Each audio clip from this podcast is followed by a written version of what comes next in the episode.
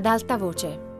Fabrizio Gifuni, Fausto Paravidino e Tommaso Ragno leggono La pista di ghiaccio di Roberto Bolagno. Traduzione di Lide Carmignani. Gaspar Heredia La cantante lirica non fu mai una vera cliente del campeggio né il suo nome venne registrato alla reception, né in vita sua pagò qualcosa per dormire lì o altrove. Questo le donne delle polizie non lo sapevano e nemmeno gli addetti alla reception, soltanto io e il caraio.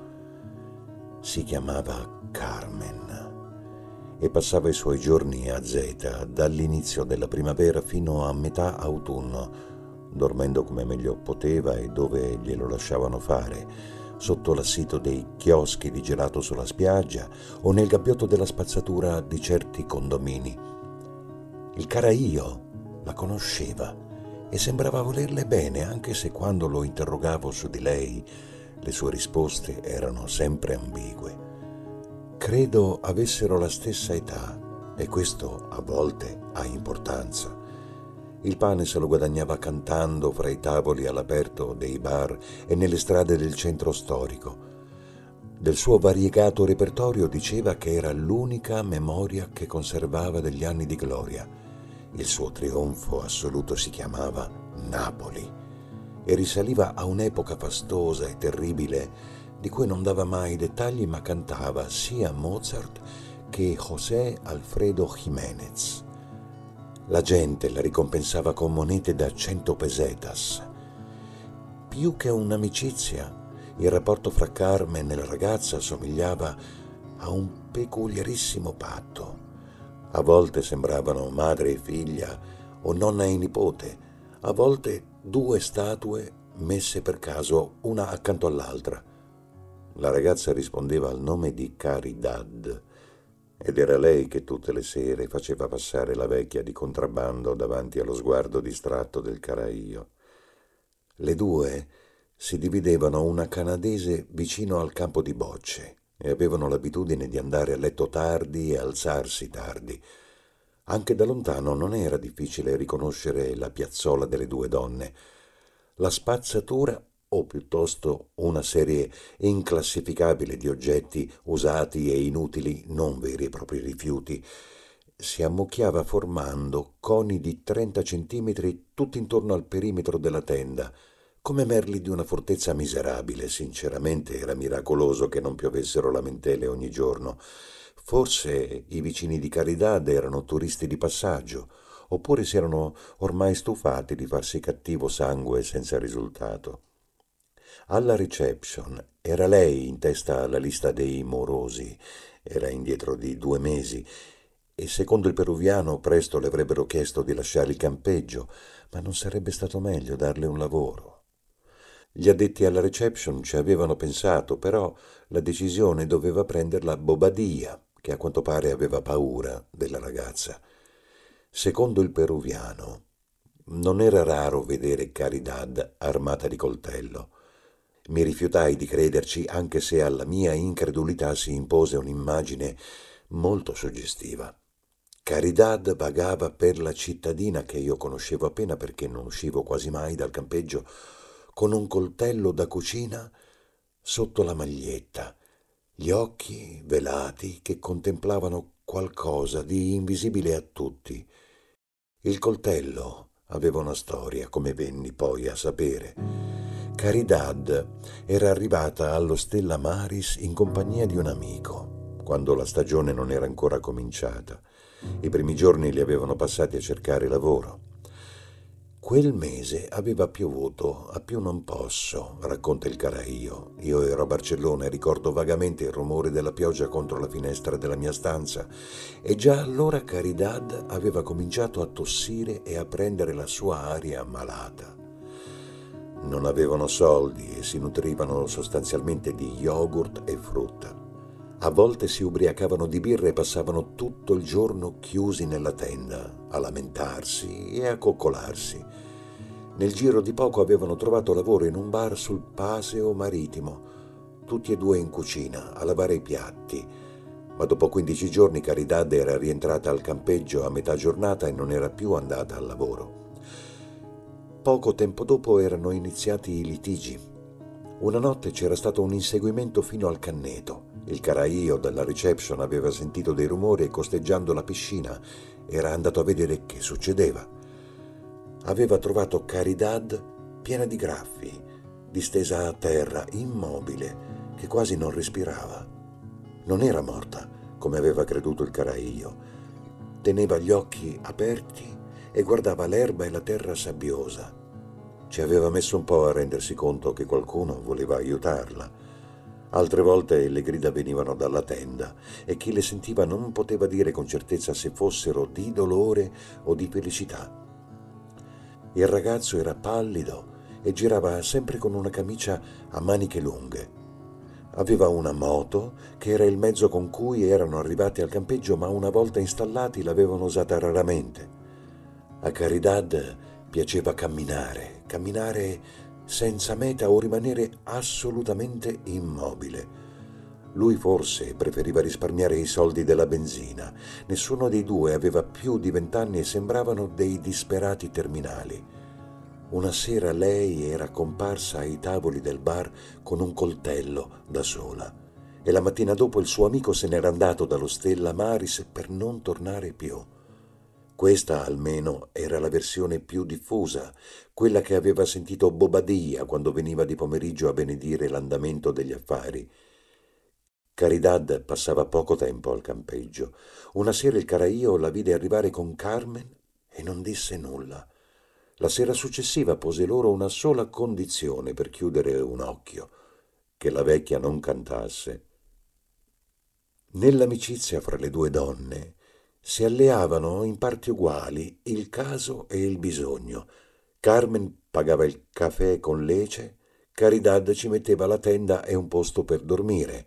Durante il giorno si facevano compagnia e andavano alla deriva da un capo all'altro di Zeta. La vecchia si sgolava a cantare, Caridad guardava la gente, gli ombrelloni, i tavolini pieni di bibite. Entrambe odiavano la spiaggia e il sole. Una volta la vecchia, che era l'unica a parlare, mi confessò che facevano il bagno di notte, agli scogli, completamente nude.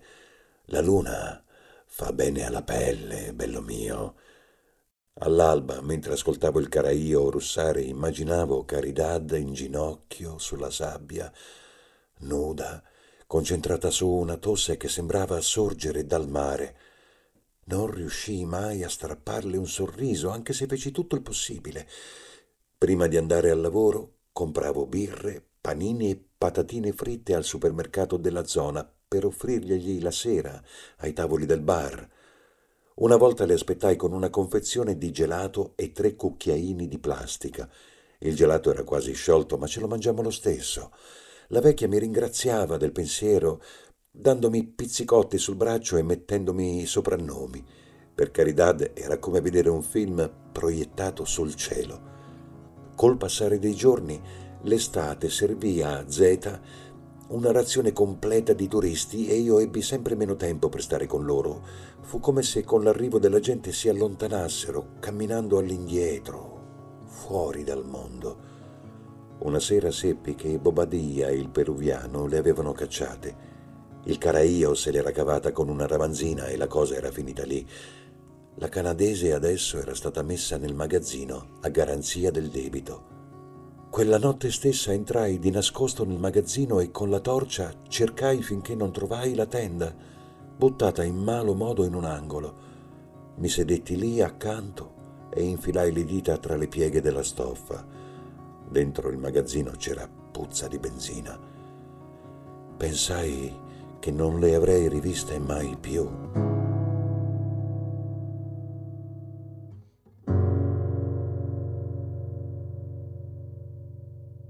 Enric Rusquellas. Trovai un idraulico, un elettricista, un falegname, li misi tutti agli ordini dell'unico costruttore di Z di cui mi potevo fidare, un essere spietato e meschino, e feci partire il progetto di Palazzo Benvingut. Cavai i soldi da dove c'erano solo pietre. Nessuno volle verificare la destinazione di quelle voci di spesa o ritagli di spesa, nessuno in questa città di diffidenti si azzardò a diffidare. Io non mentii, o almeno non mentii sempre, feci credere a Pilar e a tre assessori che erano lavori a vantaggio di tutti. Il costruttore non aveva un'idea precisa di quello che facevo finta di fare. È un uomo di destra, anzi di estrema destra, e ho sempre temuto un ricatto. Perché mi sono servito di lui e non di un altro? Chiunque altro non avrebbe tenuto la bocca chiusa, è evidente. In una biblioteca di Barcellona trovai il progetto che cercavo. Ricopiai il disegno con pazienza fino a capirne il funzionamento. Ben presto cominciarono ad arrivare gli operai e a Palazzo Benvingut tornò l'elettricità. Allora resi pubblico, ma in modo vago e garbato, come se volessi ricevere le congratulazioni più avanti, l'obiettivo e la portata della ristrutturazione compiuta Stimai la fine dei lavori in cinque anni e preannunciai che ne avrebbero tratto beneficio i seguenti settori: servizi sociali, pubblica istruzione, fiere ed eventi, cultura, sanità, servizi civici e partecipazione, giovani e protezione civile. Scusate se non riesco a trattenere le risate. Come hanno fatto a bersi tutto quello che ho detto è un mistero della natura umana. Solo un passacarte di fiere ed eventi si azzardò a domandarmi, ora so che lo fece senza malizia, se avevo intenzione di costruire un rifugio antinucleare nei basamenti rocciosi del palazzo. Lo fulminai con lo sguardo e quel poveretto si pentì di aver fiatato. Che ingenui e stupidi tutti quanti. In meno di un anno il progetto era concluso per sostenere la commedia e anche perché a lungo termine avevo intenzione di ristrutturare il palazzo per il bene della collettività, anche se adesso nessuno mi crede, mi tenni un paio di disoccupati che continuarono a pulire altre ali della villa, dalle otto del mattino alle due del pomeriggio. Naturalmente lavoravano poco o nulla e io lo sapevo, ma ci passai sopra. Di tanto in tanto mandavo un camioncino carico di vernici o di assi di legno o facevo spostare per esempio il vecchio tavolo da ping pong dallo spazio giovani a uno dei saloni del palazzo solo perché il ritmo non rallentasse. Nemmeno Pilar, che intelligente, sospettò nulla. Convergentes e comunisti pensarono che avrebbe significato un punto in più per noi alle elezioni Adesso dicono tutto il contrario, ma allora la mia sicurezza li disarmava, la mia forza di volontà era inarrestabile, il piacere che inondava ogni molecola del mio corpo sembrava non avere fine. Piacere misto a paura, lo ammetto, come se fossi appena nato. Non mi ero mai sentito meglio in vita mia. Ecco la verità. Se i fantasmi esistono quello di Benvingut era al mio fianco.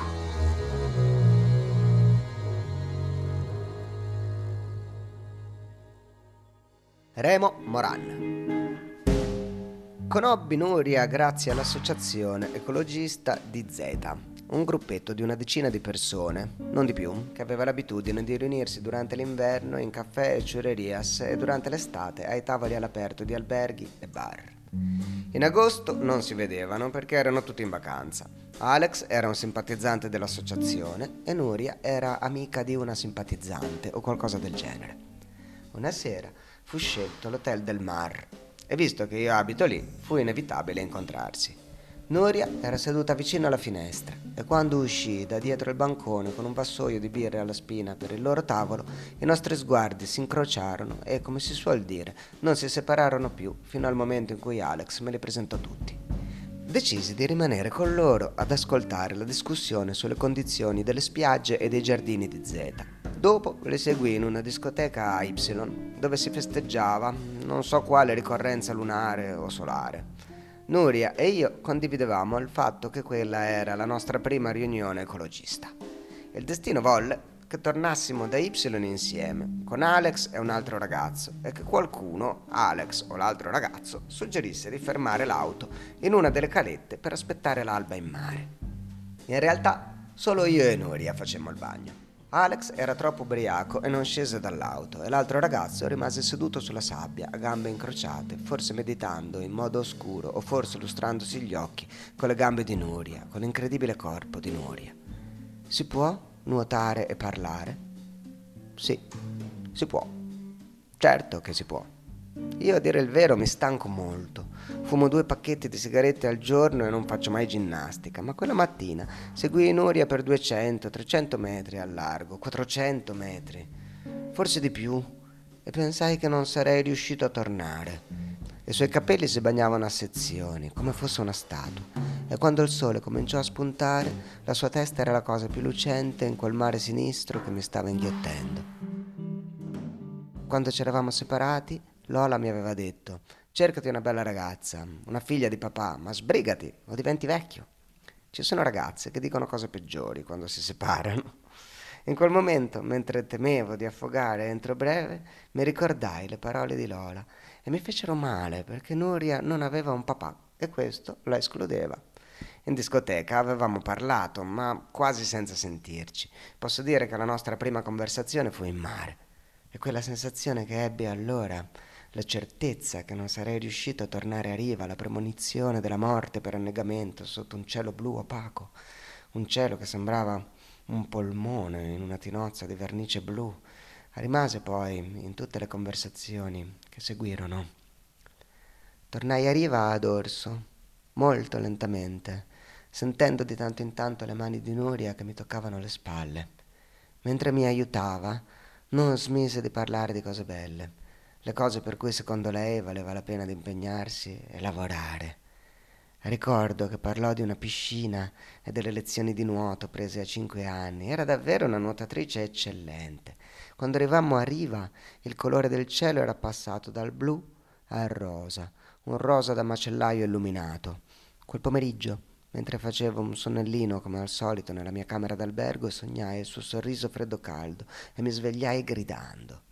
Tre giorni dopo, all'ora di pranzo, spuntò all'Hotel del Mar e si sedette al mio tavolo. Aveva già mangiato, ma accettò un caffè, senza zucchero, che lasciò a metà. Non tardai a scoprire che curava la sua alimentazione con particolare rigore. Era alto 1,70 m e pesava 55 kg. La mattina si alzava presto e correva da 30 minuti a un'ora. Giocava a tennis regolarmente e aveva fatto danza classica e moderna. Non fumava e non beveva. Sapeva quante calorie, proteine, sali minerali e vitamine conteneva ogni alimento. Era iscritta al primo anno dell'Istituto Nacional d'Educazione Fisica, anche se poi aggiungeva tristemente che avrebbe dovuto essere al terzo, ma gli allenamenti e le gare gliel'avevano impedito. Quali allenamenti e quali gare fu una cosa che seppi solo parecchio tempo dopo. E certo non per mancanza di interesse, ma perché lei preferiva parlare d'altro. Le chiacchiere a tavola si prolungarono finché nella sala da pranzo rimasero solo delle vecchiette vestite di bianco che subito si spostarono ai tavolini fuori a lavorare all'uncinetto. Dopo essermi mangiato un gelato alla vaniglia, Nuria, con un sorriso, rifiutò tutti i dessert del menù, salimmo in camera e facemmo l'amore. Alle sei del pomeriggio ci separammo. L'accompagnai fino alla strada dove aveva parcheggiato la bicicletta da corsa, cromata e luccicante. Prima di montare in sella, si fece uno chignon sulla nuca con un elastico nero e disse che mi avrebbe telefonato. Riuscii solo a dirle che poteva chiamarmi quando voleva, a qualsiasi ora del giorno e della notte. Probabilmente ci misi troppa enfasi, la cosa la infastidì un po' e distolse lo sguardo. Ebbi l'impressione che pensasse che andavo troppo in fretta. Sei innamorato di me? Non innamorarti non innamorarti, sembrava volermi dire. Mi sentii fragile e imbarazzato, come un adolescente.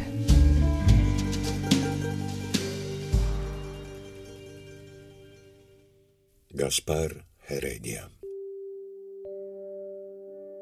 Presi l'abitudine di camminare per Zeta, nella remota speranza di incontrare Caridad, la cittadina era ormai piena di turisti e la baraonda in strada era continua.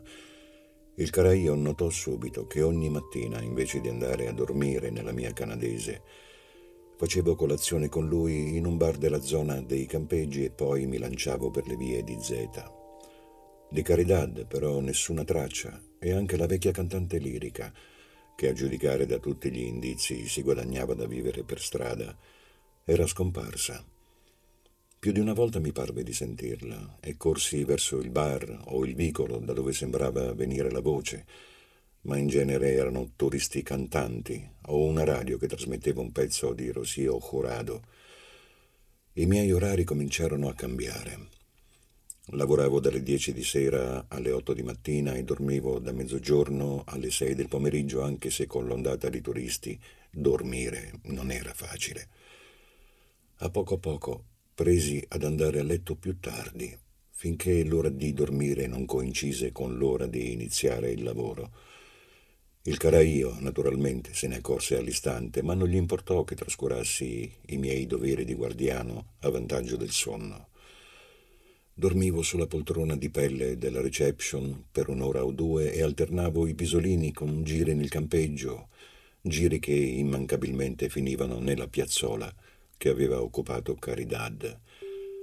Lì di solito mi sedevo sotto un pino, ai margini del campo di bocce con la torcia spenta, e rivedevo i suoi occhi velati e la sua figura ossuta che spariva verso il canneto, verso i fari delle auto fuori dal campeggio.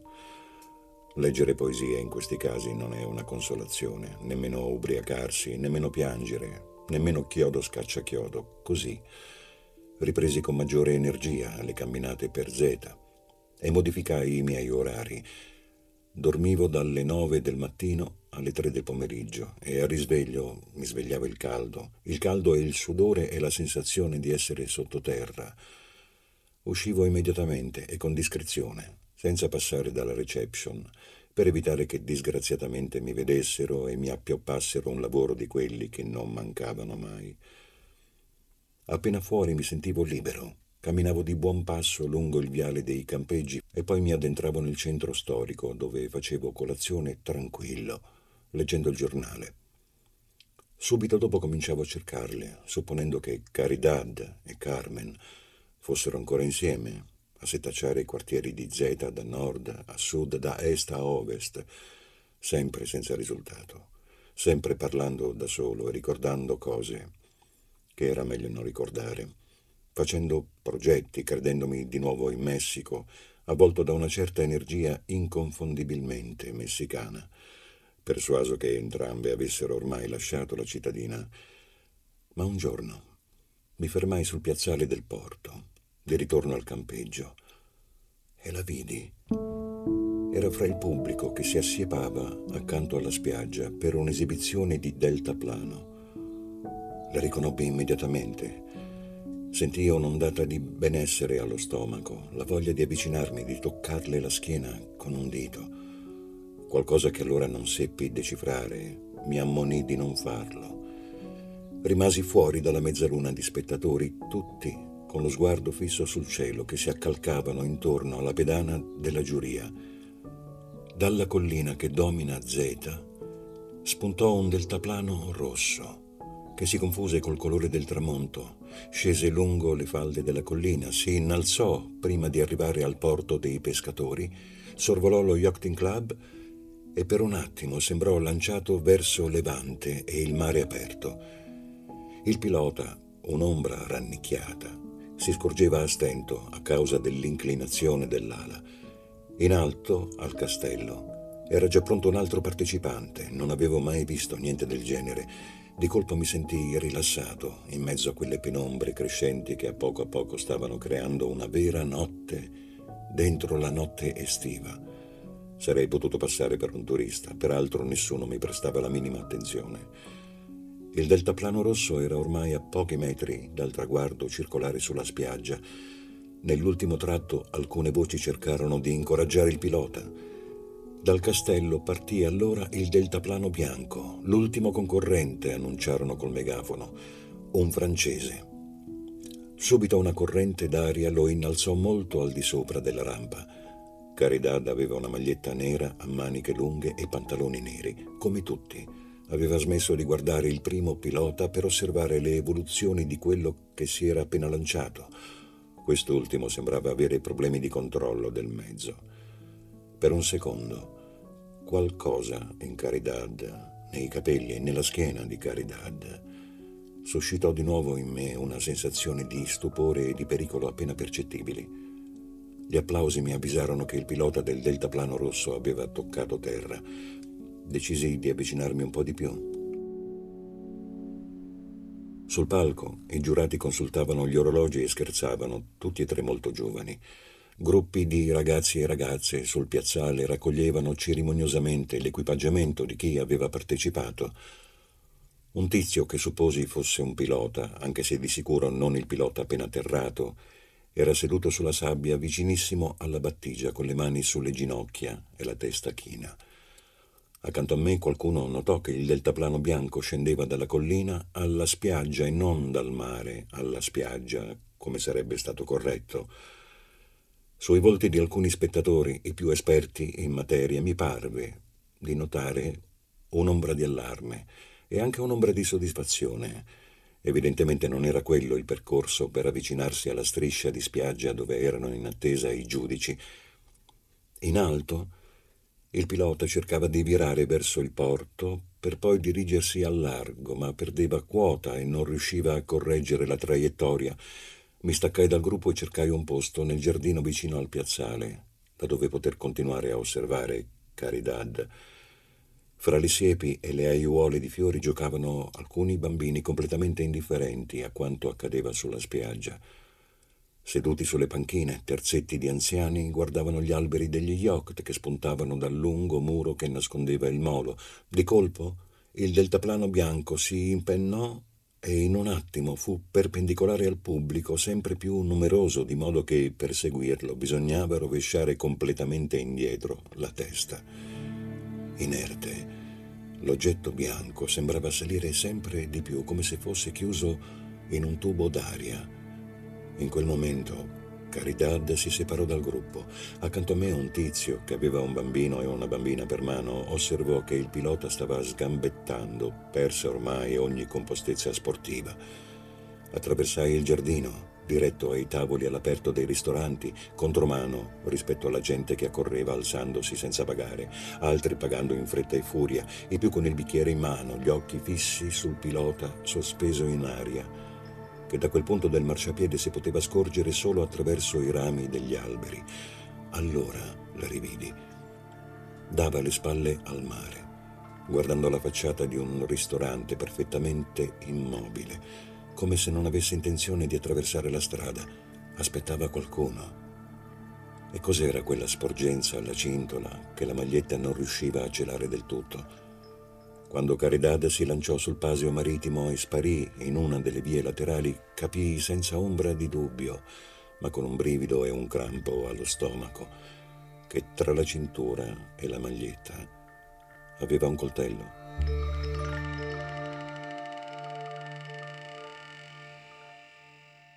Mi misi a seguirla nel preciso istante in cui il pilota cominciò a precipitare a vite, perso ogni controllo verso la spiaggia, fra le grida degli spettatori.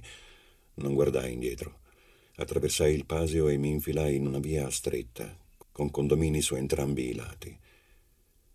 Da un portone uscì un gruppo di francesi di mezza età, tutti vestiti a festa, e per un attimo pensai di averla persa.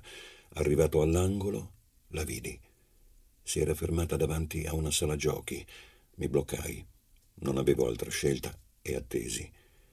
A pochi metri si sentì la sirena di un'ambulanza che molto probabilmente andava a raccogliere il pilota. Era morto. Era gravemente ferito. Senza preavviso e senza dar segno di avermi visto, Caridad riprese a camminare. E da allora in poi si fermò davanti a ogni negozio, anche alle porte dei ristoranti, sempre più rari man mano che ci allontanavamo dalla spiaggia. Non nego che mi passò per la testa l'idea che stessi seguendo una rapinatrice. Crisi di astinenza, furto alla disperata, la mia situazione. Se avesse fatto una rapina poteva essere critica. Non mi avrebbero mica preso per il complice. Pensai ai miei documenti, alla mia mancanza di documenti e a cosa avrei potuto inventare alla polizia. A una ventina di metri da me, Caridad fermò un passante. Gli domandò l'ora Il tizio la guardò come fosse una bestia rara e poi girò a sinistra, verso il molo dei pescatori. Molto prima di raggiungerlo, si fermò e si sedette sul muro a piombo sulla spiaggia. Così, con le gambe penzoloni e la schiena curva, il coltello sporgeva in modo molto più evidente. La notte e il colore della maglietta però l'avrebbero aiutata a dissimularlo. Mi nascosi fra alcune barche in riparazione e accesi una sigaretta. Non avevo idea di che ora fosse, ma mi sentivo riposato. Dal mio rifugio potevo osservarla nella più totale impunità. Sembrava tristissima, come un albero che fosse improvvisamente cresciuto sul muro della spiaggia, un mistero della natura. Eppure, quando si alzò spinta da una molla secca e precisa, la mia sensazione svanì, lasciando il posto a un che di foto mossa. E alla certezza, l'unica, di essere rimasto solo. Caridad tornò sui suoi passi, ma stavolta dal marciapiede opposto, aggirando i tavolini dei bar e a volte entrando negli interni caldi e troppo illuminati, con un ritmo lento ed elastico, in cui si intuiva una volontà da ballerina, una forza in contrasto con l'estrema magrezza del corpo. Fra i tavoli di un bar fui sul punto di perderla. Lei si infilò nel locale e io rimasi fuori, rintanato dietro il cartellone dei prezzi, e all'improvviso i miei occhi incontrarono gli occhi di Raymond Moran, seduto lì, in compagnia di due tipi molto abbronzati. Per un secondo mi sentii colto in fallo.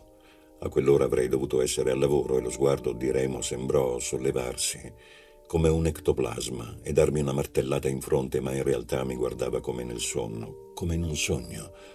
Probabilmente non ascoltava le parole dei tipi abbronzati e in quel momento pensai o sta morendo oppure è molto felice.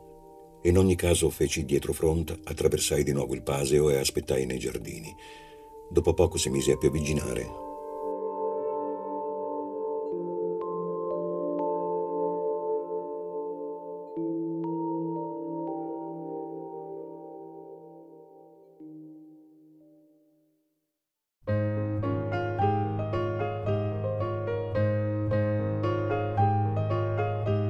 Fabrizio Gifuni, Fausto Paravidino e Tommaso Ragno hanno letto La pista di ghiaccio di Roberto Bolagno.